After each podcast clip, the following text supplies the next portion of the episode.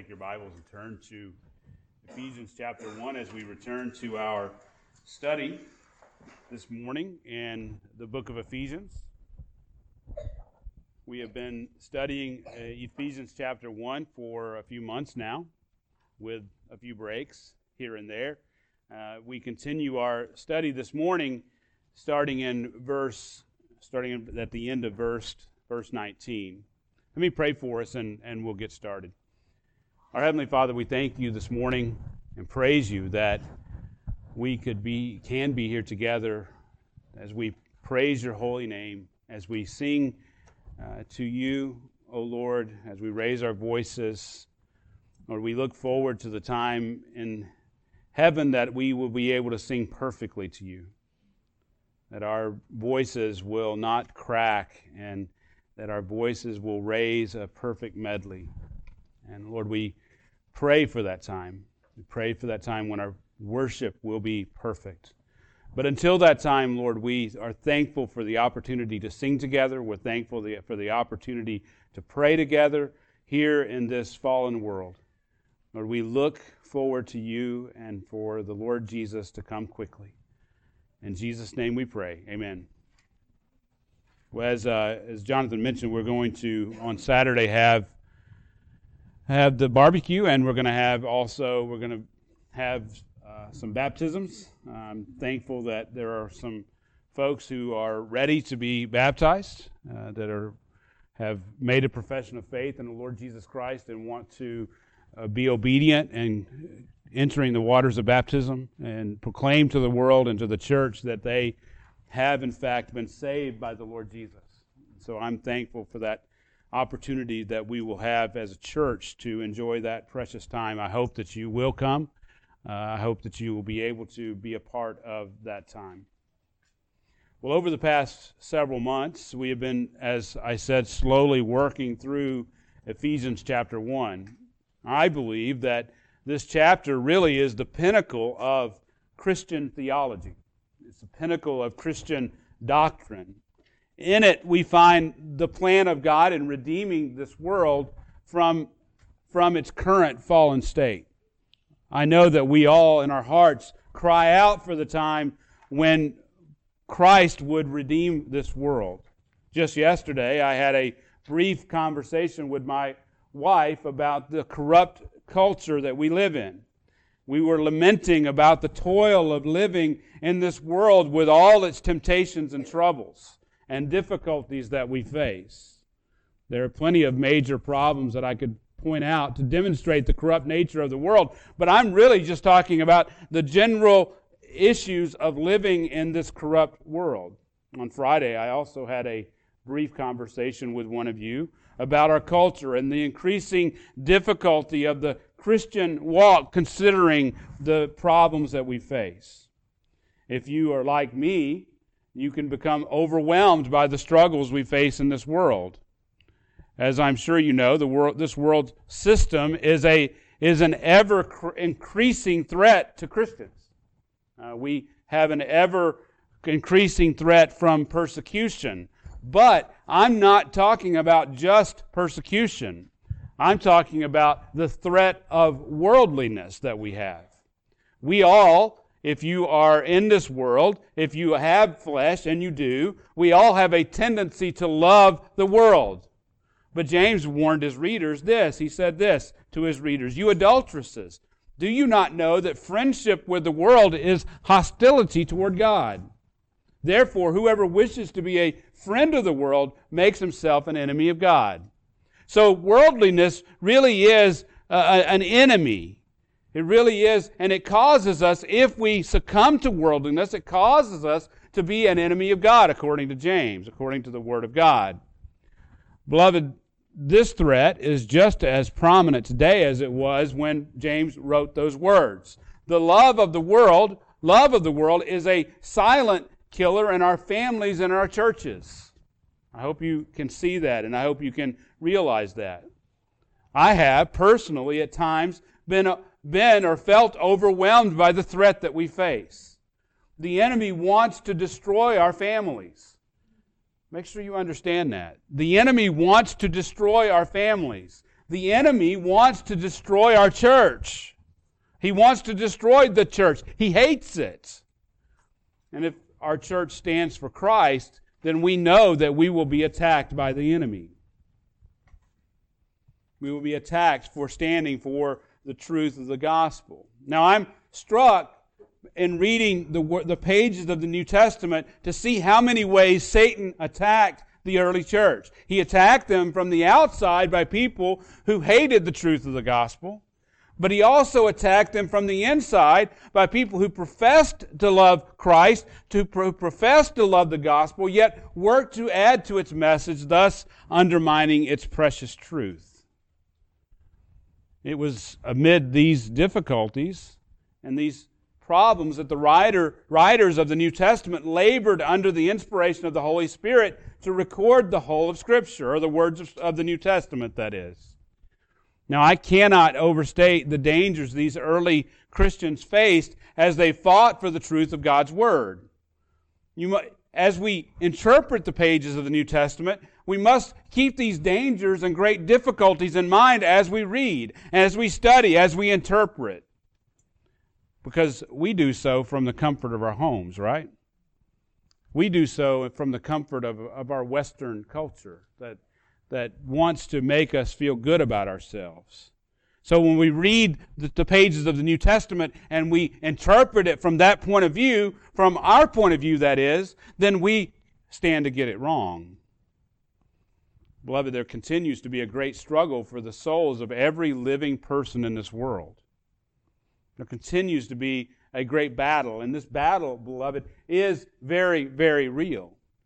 We must work to understand the great suffering which, the, which faced the apostles and the churches as they struggled to follow Christ in order to understand this great battle. Their physical plight, the difficulties they faced, were more or greater than we can ever imagine, than we can imagine, at least in our culture today, here in this, in this culture. When Paul speaks of the spiritual realities of what God the Father has done for all believers in Christ, we must look at it from the black backdrop of the suffering the church, the church has endured to preserve the message of the cross. That makes sense? As an example, we must remember that Paul was actually imprisoned as he was as he for preaching the gospel as he wrote this very letter of Ephesians. Now let me get to the heart of what's really going on in my mind and heart. And I look at the landscape of the evangelical church and I'm grieved at what I see. We've lost focus. We we are we are threatened by the culture, yet the greater threat comes from within. Really no different, right? It's really no different than what Paul said. Paul said that false teachers would arise from among you. So there is a, there is a threat from the culture. There is a threat from the outside. But actually, the greater threat comes from within our own churches. As we allow the culture to come into the churches, as we continue to let uh, the, the world dictate what we do, there's a greater threat from within to capitulate to the world. Look, there's a reason why, that here at Grace Bible Church, we are committed to our four ministry pillars because they hold us uh, down the down the line. They hold us uh, between the lines. But they keep us from getting in, out into the ditches of the road. They keep us from crashing the, the, the church and, and failing. If we follow Christ, we can't fail, right? Because He says, "I will build my church, and the gates of Hades will not overcome it." Beloved, everything that we do then must be that be to exalt God. That's our first ministry pillar.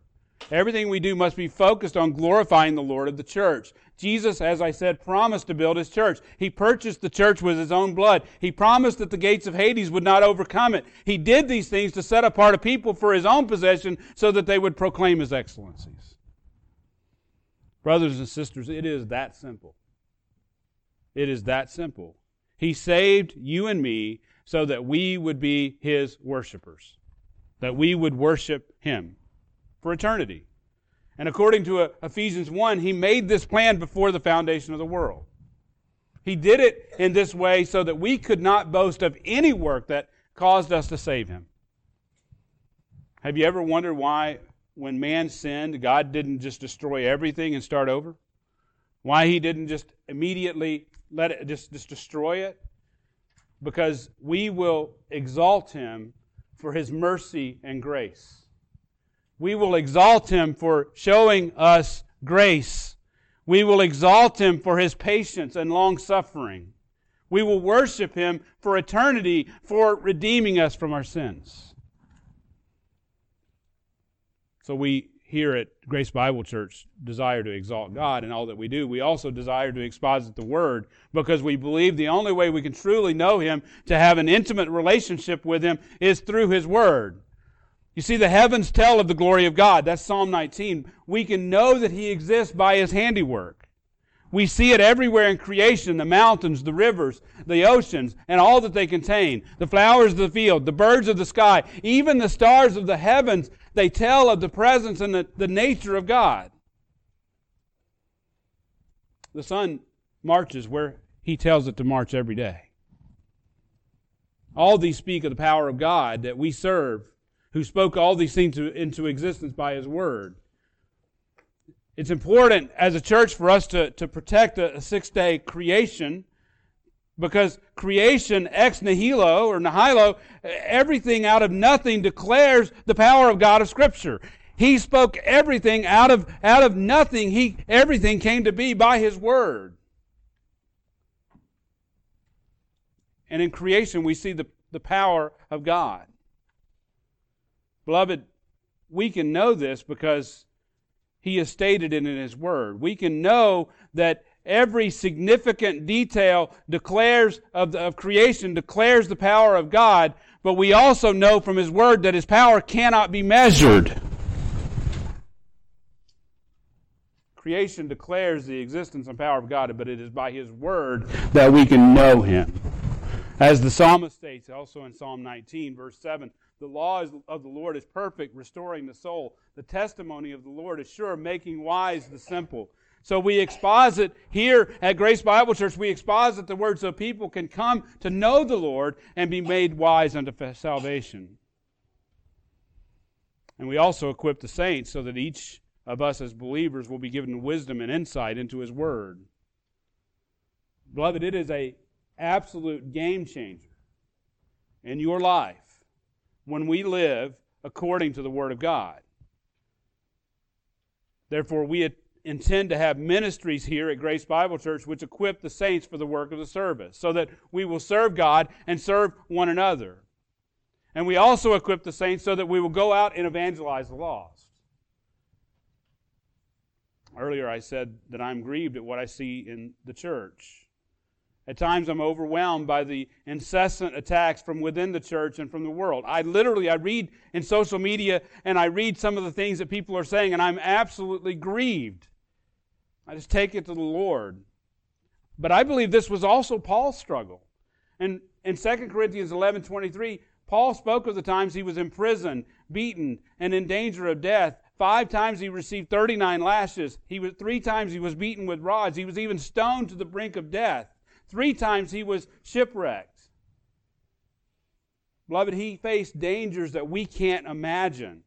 We cannot imagine the pain and hardship that he endured from his persecutions. Yet, the welfare of the churches, the welfare of the churches was what was foremost in his mind. That was his greater concern. Just listen to 2 Corinthians 11 28. He says this Apart from such external things, you know, the beatings, the lashings, the shipwrecks, and all the things that he faced, there is the daily pressure on me of concern for all the churches. He says this in 11 in 2 Corinthians 11, 29. Who is weak without me being weak? Who is led into sin without my intense concern? I mean, think of the think of the pressure that's on him. So you might ask then, what does Paul put his confidence in as he struggles with these difficulties from outside and from within the church?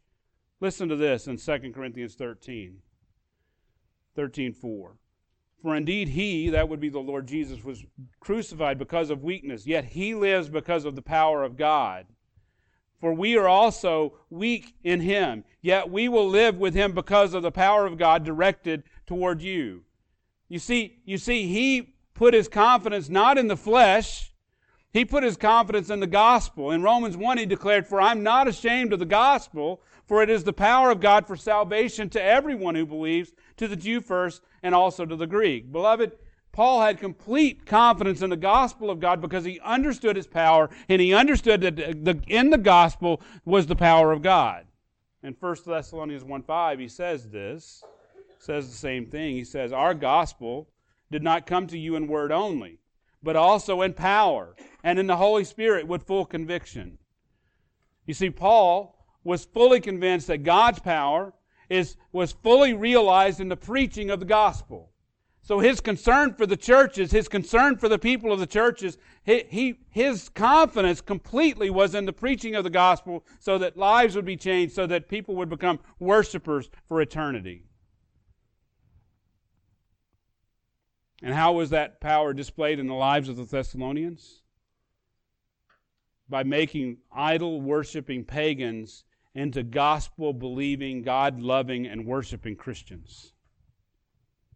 Same power that is in you if you believe.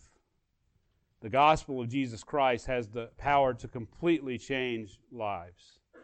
The gospel of Jesus Christ has the power to completely change our eternal destiny from hell to heaven. This truth was Paul's confidence. In 1 Thessalonians 1 9, Paul reminds the Thessalonians, he says this, that they turned from God uh, to idols, or from idols to serve a living true God. Then he says this, to wait for his Son from heaven, whom he raised from the dead. That is Jesus who rescues us from the wrath to come. That's where Paul puts his confidence. I hope you don't miss the profound change in these people's lives that he's talking about.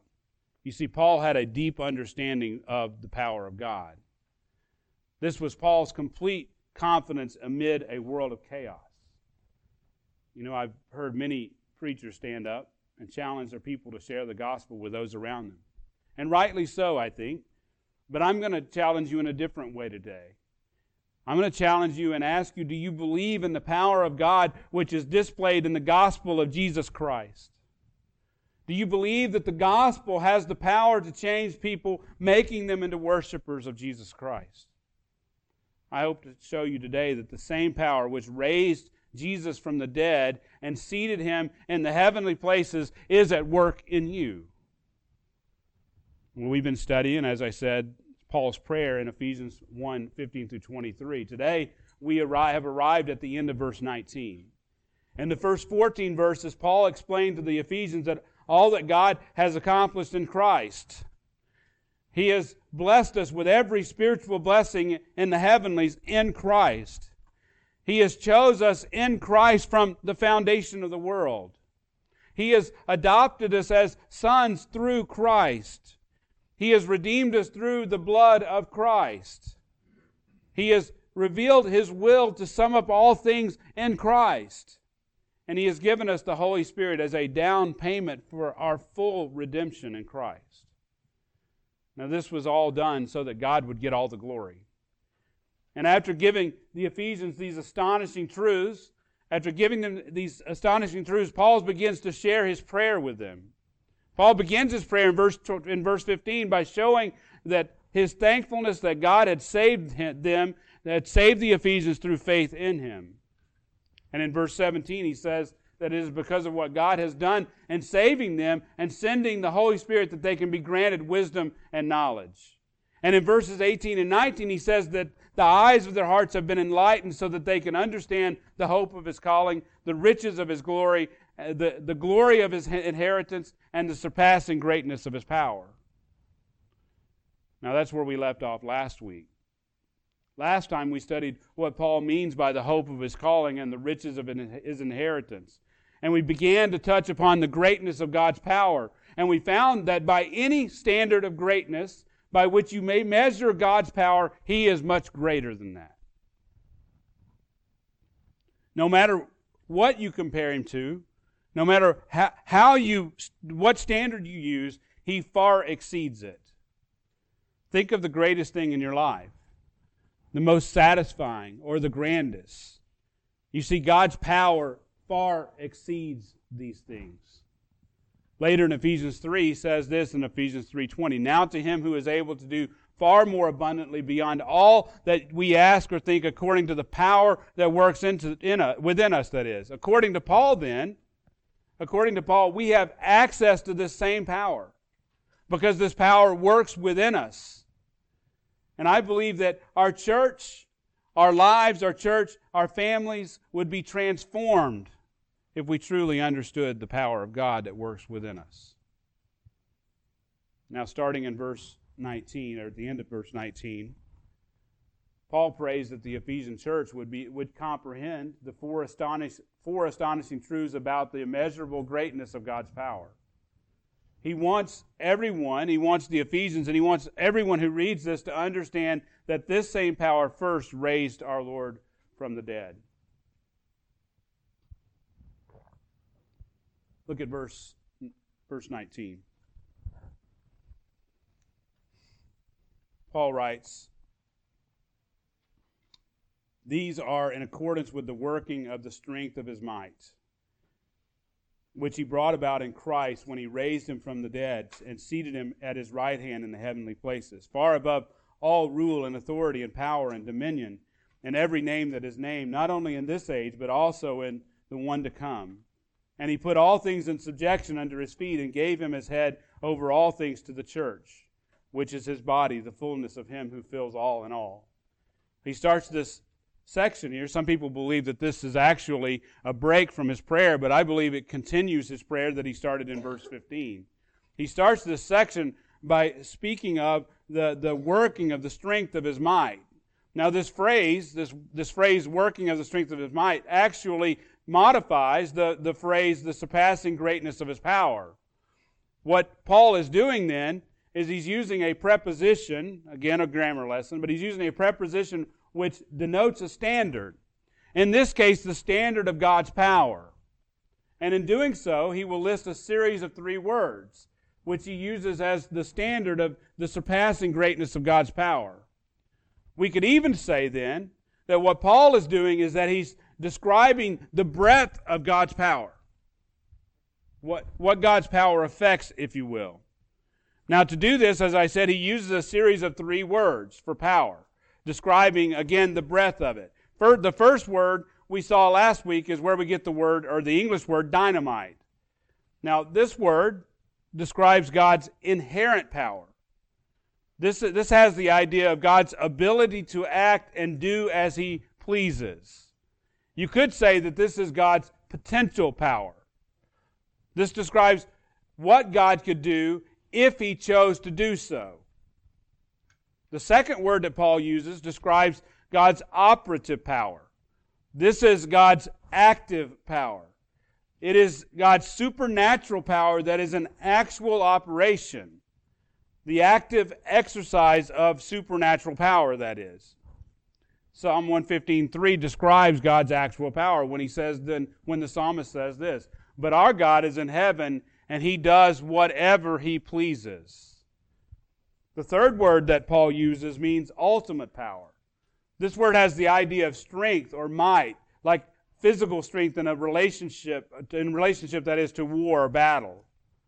This, this is God's power to rule and might. It is from this word, the word that we get that, that, is, that is translated might, it's this word that we get the word theocracy or God's rule. Now, Paul actually uses a fourth word for power. If you get the idea here, Paul is stacking terms.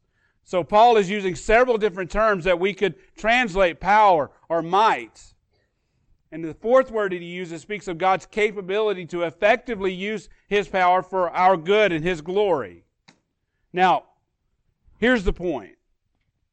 Here's the point. When you put all these words together, what we begin to see is the breadth of God's power. You see, there is absolutely no deficiency in his power. He doesn't come up short. He, he, there's no deficiency in any aspect of his power. We've all witnessed powerful people. But they always have deficiencies in their use of power. A president might have power in his words, say, but he comes up short in following through on his actions. A, a preacher may walk in holiness, which powerfully demonstrates the powerful power of God, but he may struggle to relate to people. A businessman may have the ability to cast a, a vision, but have no ability to follow through on his words. Samson in the Old Testament was physically powerful, but he was unable to restrain the flesh. David was a, a powerful king who united the kingdom of, of Israel, but failed to, to, failed to resist the urge to be with Bathsheba. You, you get the point. There's always deficiency in when it comes to man and his power. But when it comes to God, there's no such deficiencies. His power does not come up short. And here's the most amazing part. What Paul is saying is that when you look at God, when you when you think of God, there's power everywhere. Any way you cut it, there's power. But here's the most amazing part. If you're a Christian, you have access to that power because that power is within you. Harold, Harold, Harold Hoehner says this in his commentary on Ephesians about this passage. He says this Paul states that the end of knowing God intimately is that we know what is the surpassing greatness of his ability or potential power, which is according to the might, mighty activity of power derived from his inherent strength this power is directed to all who believe. It is the kind of power that is needed to survive the satanic, hostile powers and worldly system that surrounds us. So, his potential power, which is according to his activity, which is derived from his inherent strength. And that is the power that is directed to all who believe and it's the kind of power that we need to survive the satanic, hostile powers and worldly system that surrounds us. Believe it, beloved, that is, that is actually my point from earlier. If you're paying attention to the challenges in our families, you if you're paying t- attention to the, the challenges that our churches face, then you will understand the importance of understanding God's power. You see, you and I are deficient to face these challenges in the flesh. But God has directed his power toward all who believe. Chuck Colson says this I meet millions who tell me that they feel demoralized by the, the decay around us. The hope that each of us has is not in who governs us or what laws are passed. He says this Our hope is in the power of God working in the hearts of the people. End quote. End quote. Beloved, our hope, as Chuck Colson says here, our hope is not in laws to be passed. It's not in a, a president. President Obama, President Trump, President Reagan, Bush, doesn't, doesn't matter who the president is. Our hope is not in what laws might get passed so that we would change the culture. Our hope is in the power of God. Our hope then is in the gospel, which is what I said earlier. In Romans 1 is the power of God unto salvation.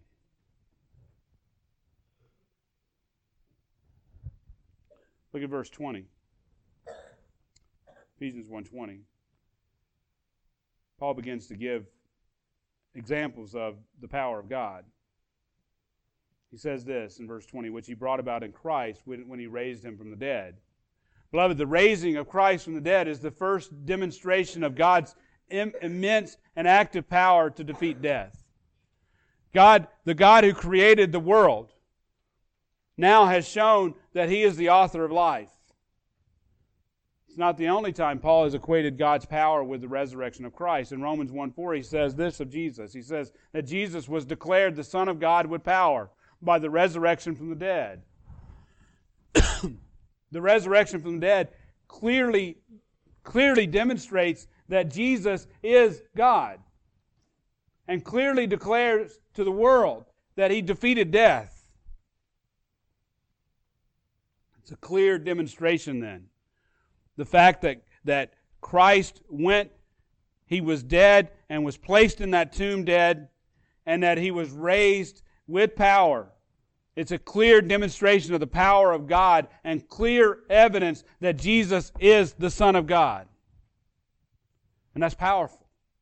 In 1 Corinthians 6:14, it says this: Now God has not only raised the Lord, but will also raise us up through his power.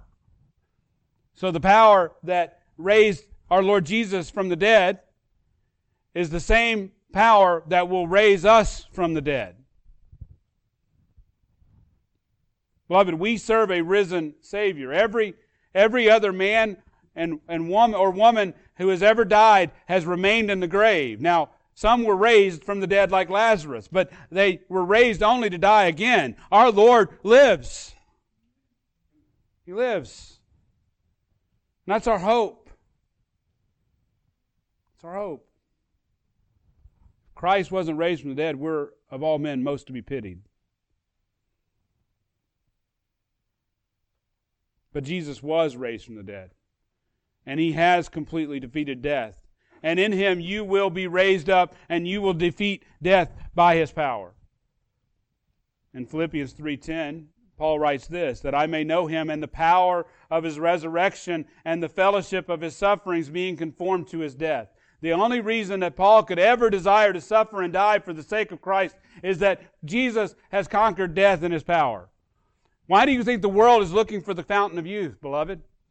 Why do you think that they're looking for things that will extend their life? Why do you think men are getting frozen so that they maybe somebody will come up with a cure that'll bring them back to life? Because everybody knows the enemy's death. Everybody faces death. But in Christ, the enemy's been conquered through the power of God.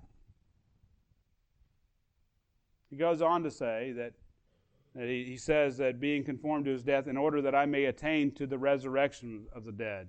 Paul knew that God's power had raised Jesus from the dead, and he trusted that Jesus' res- resurrection would result in his own resurrection. And therefore, he could live powerfully, he could live courageously, he could suffer for the cause of Christ because he knew that that wasn't the end. This truth prompted Paul to the following, following words in 1 Corinthians 15. Death is swallowed up in victory. Oh, death, where is your victory? Oh, death, where is your sting?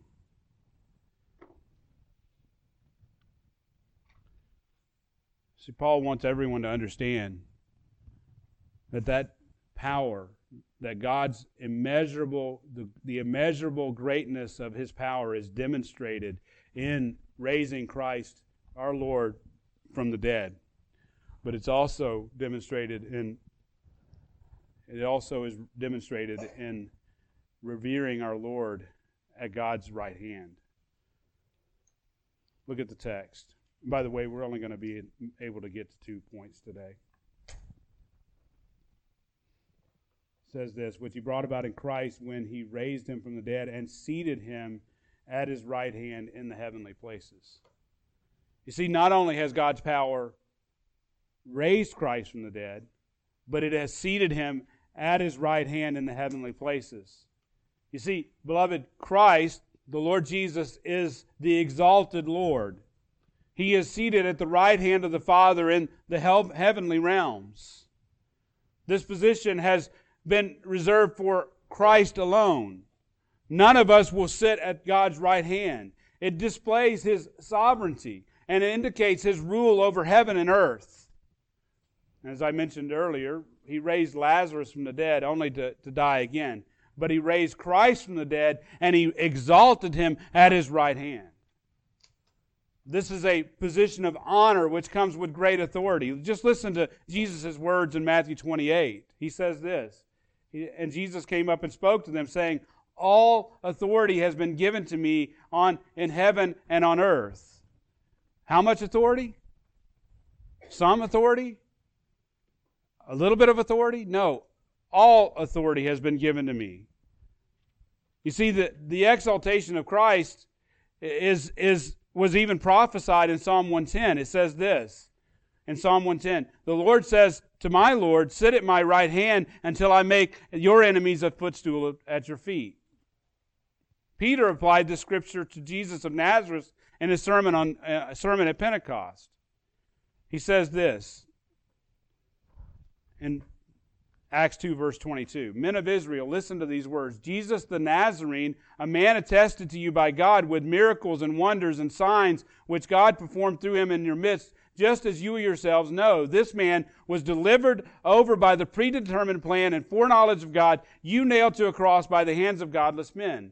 But then he says this in verse 24. But God raised him up again, putting an end to the agony of death, since it was impossible for him to be held by its power.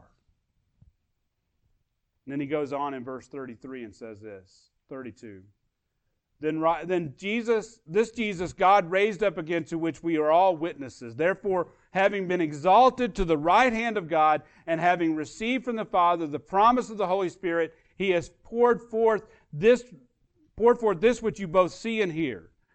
The point is, is that, that Christ was exalted to the right hand of the Father. He was raised from the dead, and he was exalted, and he was seated at the right hand of the Father. And Psalm 110 had said that it was that it, David had said, "The Lord said to my Lord, Sit at my right hand until I make an, the, your enemies a footstool at your feet." And Peter says the same thing in Acts 2:34. For it was not David who ascended uh, into the heaven, but he himself says, "The Lord said to my Lord." The point is, is that this Lord that is being talked about is the Lord Jesus Christ. The Lord Jesus Christ has been, has been raised up from the dead, and he is seated at the, the right hand of the Father. And beloved, this is the same power that we possess in Christ. The same power which raised Christ from the dead and seated him from, at the right hand of God, that same power is available to all believers and it's not something that's elusive and can't be found. You don't have to have some special knowledge to, to, to appropriate this power in your life. It's already yours in, in Christ. You already have it. Warren Wiersbe, who Warren Wiersbe, who passed away just a few months ago, was the pastor of Moody Church. He wrote a book called Be Rich. And in this book, he gives an illustration of a man named William Randolph Hearst, who was a late newspaper publisher. Hearst, at one point in his life, decided to invest a fortune into collecting great pieces of art. He collected them from all over the world, world and studied them and, or and stored them in warehouses in different places. He, he invested an immense amount of money in, on this project. There was a, a, he read a description of a piece of art and he wanted to find this, this art. And so he sent his agent all over the world to find it and no, it could be found nowhere. He went, uh, he, went, he went for many months trying to find this piece of art. And finally, he came back to, to Hearst and he said this Mr. Hearst, I found it. And with great joy, Hearst said, Where? Where was it? He said, It was in your warehouse. You bought it years ago. Beloved, you have already received everything you need in Christ. You have already received the power from on high. You don't have to go searching for it everywhere. G. Campbell Morgan says this The purpose of God and the power of God is available for every man. Here in Ephesians 1, Paul says that Jesus has been raised from the dead and he has been seated at the right hand and at God's right hand in the heavenly places. Now look at Ephesians chapter 2. I want to show you something. Look at verse 1. It says, we, And you were dead in your trespasses and sins, in which you formerly walked according to the course of this world, according to the prince of the power of the air, the spirit that is now working in the sons of disobedience. Among them, we too all formerly lived in the lust of our flesh, indulging the desires of the flesh and of the mind, and were by nature children of wrath, even as the rest. But God, being rich in mercy because of his great love with which he loved us, even when we were dead. Now, we were dead, right? What does dead mean? Dead. Dead means dead. Dead doesn't mean kind of dead. We were dead. We were dead in our transgressions. He made us alive together with Christ, By grace you have been saved. But look what else he did. So he, he raised us up with Christ. He made us alive together with Christ, and he raised us up with him, and he seated us with him in the heavenly places in Christ Jesus. So not only not only has God raised up Christ, the power of God raises, has raised Christ, but and has seated him in the heavenly places, in the heavenly places at his right hand, but will also raise us up, has also raised us up, has made us alive together with him, and will raise us up with him and seat us in the heavenly places in Christ Jesus. Does it sound like that we have part of the power of God? No, we've been given everything. We've been given, everything. Now, I said earlier that I am overwhelmed sometimes. I'm overwhelmed sometimes to understand how all this can be true and how all of it can be lived out when so much of our lives can feel mundane and common. How, how can this be true in a chaotic world that, we, that challenges us so much? How can we realize God's power? I want to give you some areas where God's power can be clearly seen in the Christian life, can be clearly seen in your own life. These are not just, beloved, words on a page.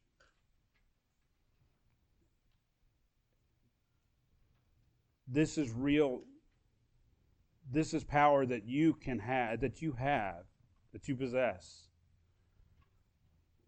So let me give you some areas where God's power can be clearly seen in your life. First, you have been given the power to obey God and do His will. When Christ saved you, He gave you every resource you need to serve Him. He gives you every resource that you need to do His works, to do the works which He has given you to do. In Ephesians 2:10, He says this: "For we are His workmanship, created in Christ Jesus for good works, which God prepared beforehand so that we would walk in them." You see, He's given you works to do, and He gives you the resources you need to do them. You are not deficient in any way. Just like God's power is not deficient in any way, your resources, the resources that God has given you, is not deficient in any way. I'm reminded of Dr. Irv Busenitz, my Hebrew professor in seminary. If I remember this story correctly, he was involved in helping missionaries, especially helping them financially to, to, to be able to finance the, the mission. He said that without fail, without fail, those who were the, the most giving were also the most blessed in resources. Beloved, those who are truly given, or giving that is, understand, they understand the source of those resources. And they know that God will provide. They understand that the power doesn't come in from, from their ability to do things. They understand that it comes from God. The power is inherent with God and coming to Gainesville, we didn't have any financial backing to plant this church. It has been through the generous giving of those who are here that this church has been funded. And we've been richly blessed. We have trusted that God will provide, and He has, and He will continue to do so. But this is not just about financial resources, beloved. Some folks fear that God or that they, they don't have the energy, that is, to do God's will, to serve God. But this isn't true. You see, God will give you all the energy and all the resources that you need to accomplish His work. We serve a God who is able to do far more abundantly beyond all that we ask or think, according to the power of God that works within us. You have the power to accomplish incredible things for God. If only you would trust Him and go do it. If only you would trust Him and go do it. You've been given the resources, you've been given the energy to go and accomplish incredible things. Second, you've been given the power to effectively share the gospel. I said it earlier, and I, am not going to shame you into sharing the gospel with those around you, but I, I'm going to challenge you to understand that, that you have been given the very power of God which raised Christ from the dead and seated him at the right hand of God. You've got, you have that very, that very power at your, at, at your disposal. You see, God chooses those whom He will save, but He doesn't tell us who He'll, who he'll save, only that he, he has saved some. And if this is true, then you can't go wrong. You can't. You can't miss. he saved whom He will. And whether someone believes is not up to your ability to be persuasive. Paul said, as we said earlier, Paul says that I'm not ashamed of the gospel of Christ, for it is the power of God unto salvation. Beloved, do you truly believe that? You have been given the very power of God in sharing the gospel with unbelievers. You see, He's chosen to work through you. He's chosen to work through believers to save His people. And so when you share the gospel, you are, you are displaying the very power of God. So you can go and boldly share the good news of Christ, and He will give your ministry power from on high. You can trust that. Trust it. Third, you've been given power to endure great trials and suffering. You've been given power to endure great trials and suffering it's worth reminding you that Paul, again, Paul was imprisoned as he wrote this letter. And later in Ephesians 4 1, he refers to himself as the prisoner of the Lord because Paul knew that he was imprisoned by the will of God for the sake of God, for the sake of the gospel. In Philippians 1:29, he says this, "For to you it has been granted for Christ's sake not only to believe in him, but also to suffer for his sake." Beloved, that is a profound truth. You see, God gives us the power to suffer on behalf of Christ. The only way that we will suffer for Christ if he, is if He gives us the power to do so. There's no way that you or I, either one, will ever want to suffer in our flesh. But we will suffer and we will endure great trials, and we will do so joyfully, according to James, because God has given us the power to do so.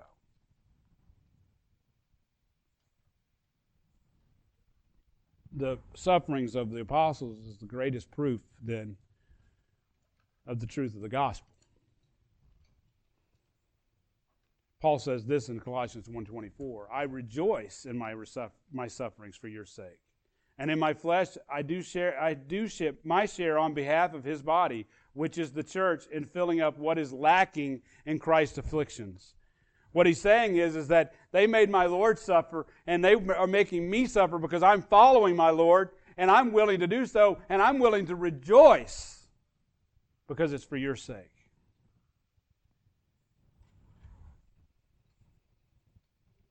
Beloved, there's no reason, there's absolutely no reason that Paul would have suffered for the sake of Christ other than he was given the power from on high to do so. No other reason. And if you're a Christian here today, you've been given the same power to suffer for His sake. Now, if you're like me, you would admit that, like me, you'd admit that you've wondered whether you could suffer for Christ. In my flesh, I know the answer. In my flesh, I don't want to. I don't want to. But I know and I trust the promise that I've been given the power of God. And I know that I can and I will if He calls me to do so. Because of what Christ has done in me. Fourth, you've been given the very power of God in prayer. You've been given the very power of God in prayer. Brethren, it is prayer that drives every ministry at Grace Bible Church. We need saints who pray for this church. We need them to pray for this church if we are to have gospel impact in our families, even. In our families.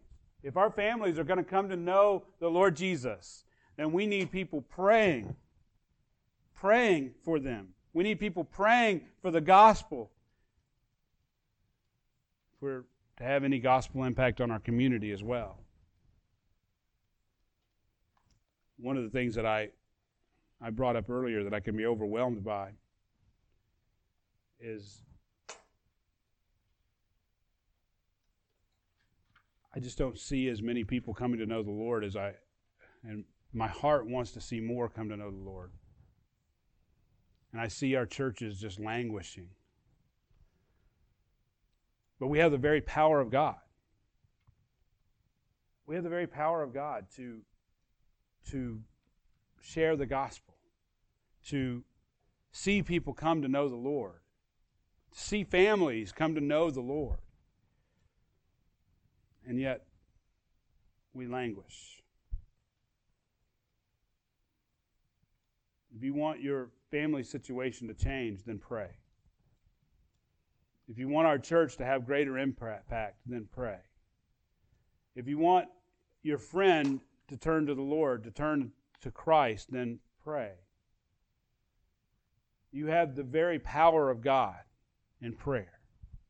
The power of God which raised Jesus from the dead and seated him at God's right hand in the heavenlies, you have at your beck and call in prayer. Number five, you've been given the power to live courageously. You've been given the power to live courageously. Beloved, so many of us, myself included, cower down and forget what, that God is sovereign. And nothing happens outside of His ordaining it to happen. You don't, if this is true, and it is, then you don't have to live a life of what ifs. You don't have to live a life of what ifs. You know what, what that is, right? Well, what if this happens? Or what if that goes wrong? Or what if I'm not accepted? What if they don't like me? What if he or she son, uh, shuns me? What if I get sick? What if I die? If God is sovereign, you don't have to live in that world. You don't have to fear if you're living in the will of God. Oh, beloved, you need to be obedient to His Word, to His revealed will, will in the Word of God. You must be walking in the Spirit. You must be a person of prayer. But if you're doing these things, then you don't have to worry about the consequences of, of what might or might not happen. You don't have to live in that land of what ifs. If you're doing, if you're living in His will, if you're walking in the Spirit, if you're a praying person, then you are free to serve God without fear. A.W. Tozer says this With the goodness of God to desire our, highest welfare the wisdom of God to plan it, the power of God to achieve it, what do we lack? Surely we are the most favored of all creatures. End quote. Beloved, do you believe that? Do you believe that we have the very power from on high? The very power that raised Christ from the dead? That seated him in the heavenlies at the right hand of God? You do, what do you lack? You are surely the most favored of all of God's creation. Beloved, if you're here today and you say to yourself, I don't have this, I don't know, I don't have the power of God in me. I dare say that you're trusting in the flesh. You're trusting in your own means of accomplishment. As Charles Spurgeon puts it, the holiest of Christians and those who understand the best of the gospel of Christ find in themselves a constant inclination to, the, to look to the power of the who let me say that again the holiest of Christians and those who understand the best of the gospel of Christ find in themselves a constant inclination to look to the power of the creature instead of looking to the power of God and the power of God alone. End quote. The point is, is that we all struggle this way. We all struggle to look at our own, uh, have an inclination to look at our own flesh, to look to our flesh. Our tendency is to trust in the power of the creature our tendency is to trust in the flesh, our talents, our looks, our ability to make money. But Paul Washer says this the more you trust in the arm of the flesh, the less you're going to see the power of God. End quote. Let me say that again. The more you trust in the arm of the flesh, the less you're going to see the power of God. End quote. Beloved, if you're here today and you're trusting in the flesh, then I dare say you won't see the power of God in your life. If you're not seeing the power of God in your life, then I dare say you're trusting in the flesh, said a different way. My prayer then would be for all of us to trust in the power of God in all that we do. Don't rely on self. Don't rely on the flesh when you have the, the very power of God to accomplish all things. Here's the truth, though. I'll, I'll use the words of Oswald, Oswald Chambers. Every element of, that, of our own self reliance must be put to death by the power of God. Beloved, it's the uh, very power of God that kills our self reliance.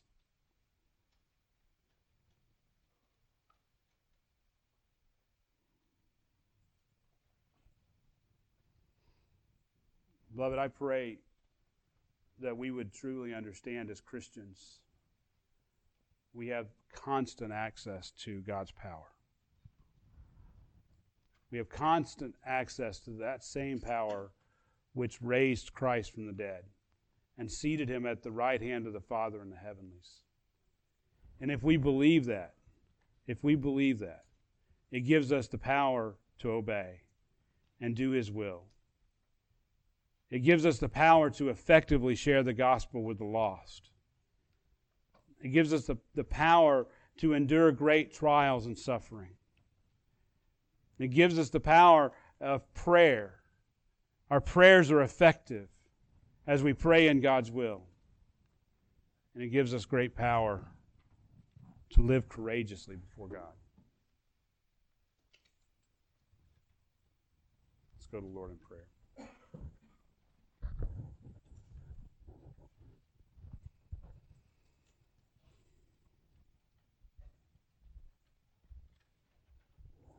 Our Heavenly Father, we thank you this morning.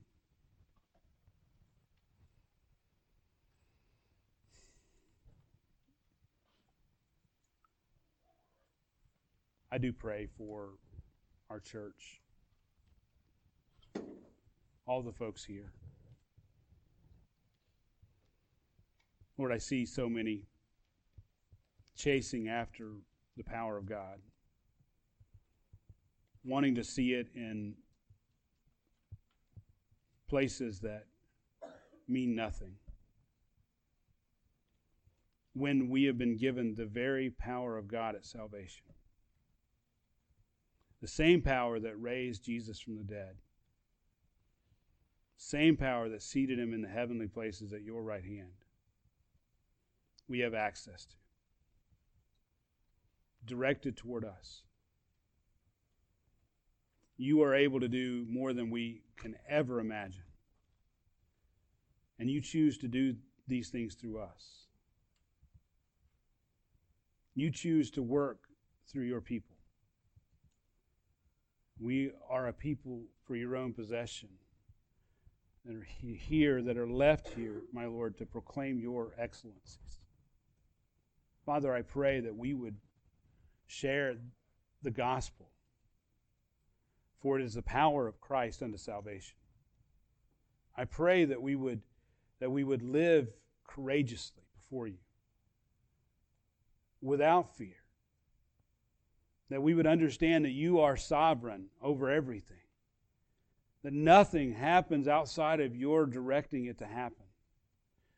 That we can endure great trials and suffering because we know that it's from your hand for our good and your glory.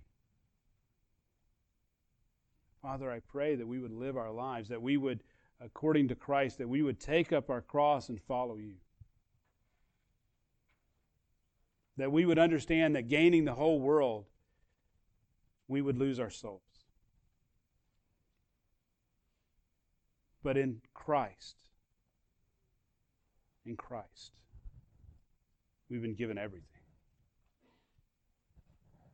Father, may we live courageously. May we live before you in a way that, that pleases you. Father, I pray for our families. I pray, Lord, for those here that don't know you. Pray, Lord, that they would turn to you. Pray that they would come to see and understand their sinfulness before you and understand that they are under your wrath. They need you. They need you to save them. I pray that you would call them unto yourself. They would turn to you and they would follow you with their lives. Father, I thank you for all that you're doing in this church. I pray, thanking you for even next week as we have uh, this these baptisms. I praise you for this. You're so good to us, and you've been so good to us, and I know you will continue to be so. May we live in a way that's pleasing to you. In Christ's name, amen.